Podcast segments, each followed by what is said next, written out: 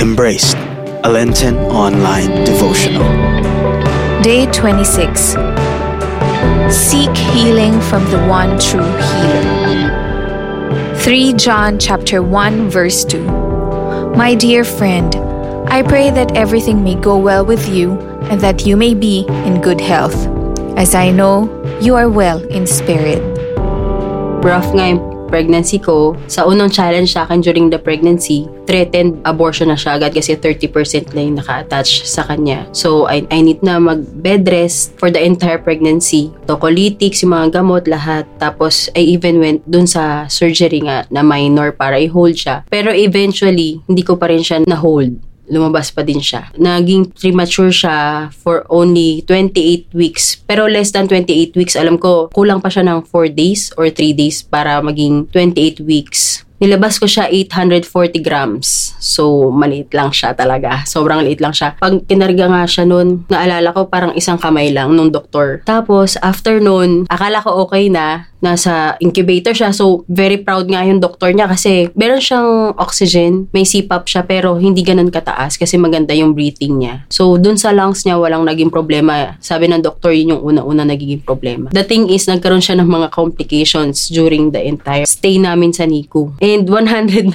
days kami sa NICU. Mga complications niya sobra. Lumalaki yung tiyan niya. Meron siyang nagkaroon siya ng neck or necrotizing en- enterocolitis. Pag finifeed siya, lumalaki yung tiyan niya. So, hindi siya ma-feed kasi lumalaki yung tiyan niya eh. Hindi siya pwede kasi ang nagiging ano nun, pwedeng magkaroon siya ng bleeding and magkaroon ng rupture sa membrane siya sa tiyan niya. So, ayun pa naman ang unang-unang kailangan niya. Yung weight niya, lumaki siya kasi premature talaga siya. Tapos, naging problem din doon, hindi nila alam kung bakit yung kanyang mga electrolytes parating imbalance. So, kinokorek nila through sa swero, yung sa IV meds niya. Pero, kada laboratory niya, talagang imbalance pa rin. Sugar niya, sodium, tsaka chloride. And then, doon nga, lumabas na yung newborn screening niya. Nag-positive siya sa congenital adrenal hyperplasia yung CAH siya tinatawag. So, yun, second major complications niya kasi kailangan niyang i-treat. And yung CAH, lifetime treatment siya ng steroids. Kailangan niya ng steroids kasi hindi nakakapag-produce yung body niya. Ang sabi pa nga nung doktor niya, it's either si Pink, kasi pag boy na may CAH, boy talaga yan siya. Pwede siyang girl yung outer niya, pero boy talaga siya. So, sabi ko, Lord, grabe. grabe talaga. Yun talaga, bagsak na talaga ako nung time na yun. At that time, yung faith ko kay God, parang talagang active ang family ko din sa feast. So, that time, ano ko eh, yung encompassing lang. Alam mo yun, yung parang dadasal ka kasi nakasanayan mo na. Tsaka parang andun ako sa, yung kina-question ko siya. Sabi ko, Lord, bakit? Bakit ang dami? Sabi ko, family ko, kami, active kami. Tapos, talagang during my pregnancy, pray, kahit na hindi ako nakakasimba, continue sa, sabi ko, bakit ang dami? Nagagalit ako. Sabi ko, ginawa ko na lahat. Yun lang ba? Hindi mo man lang mabigay sa akin na ma-hold yung anak ko na sana hindi niya dinadanas to kung sana hindi mo muna siya nilabas. Parang ganun ba? Medyo galit pa talaga ako sa kanya. I keep on asking, bakit? Pero, nagpe-pray ako. Sabi kasi ng mami ko, mag-pray ka lang. Tapos, ano ako nun, more on, parang, hindi, kaya ng mga doctors yan. Parang, ito lang yung mga ano, sige doc, ipoprovide ko yung mga pangangailangan niya. Parang ganun ako eh. I mean, gagawin ko yung best ko, lahat ng ano, ipoprovide namin.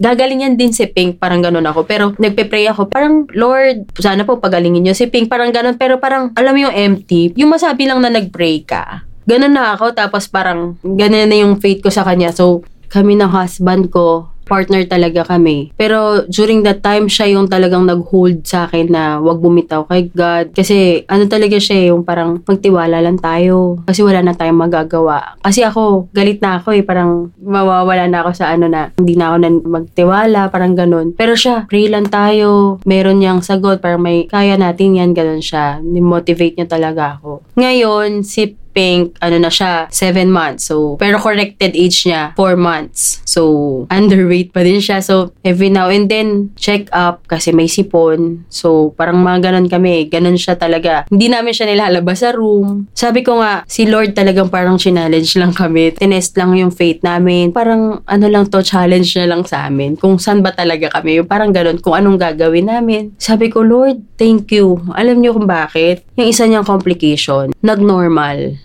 yung kay sabi ko lifetime treatment of steroid, nag-normal yung mga hormones niya for three consecutive tests. So sabi ng doctor, it's due to pre severe prematurity. So normal na siya. So hindi stop na lahat ng steroids. Alam niyo kasi kung gaano kahirap kasi yon Walang gamot dito. Sa Hong Kong pa nagbibili ng gamot. So sabi ko, Lord, thank you. Thank you sa blessing. So sabi ko ganyan, thank you Thank you, Lord. Mahirap, pero parang bearable. For Him, nothing is impossible.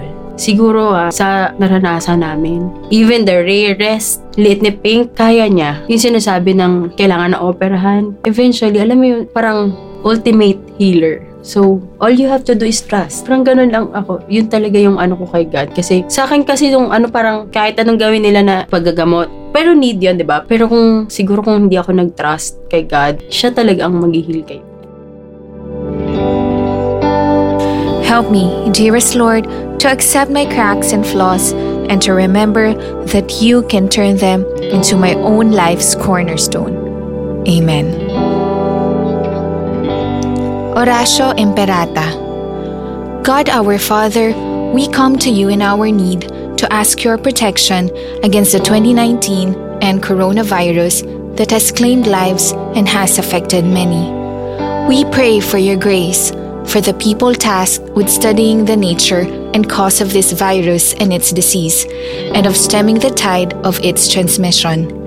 Guide the hands and minds of medical experts that they may minister to the sick with competence and compassion, and of those governments and private agencies that must find cure and solution to this epidemic. We pray for those afflicted. May they be restored to health soon. Grant us the grace to work for the good of all and to help those in need. Grant this through our Lord Jesus Christ, your Son, who lives and reigns with you in the unity of the Holy Spirit, God forever and ever. Amen. Mary, help of all Christians, pray for us. Saint Raphael the Archangel, pray for us. Saint Rock, pray for us. Saint Lorenzo Ruiz, pray for us. Saint Pedro Calungsod, pray for us. For more resources on growth and inspiration, subscribe to youtube.com slash feasttv official.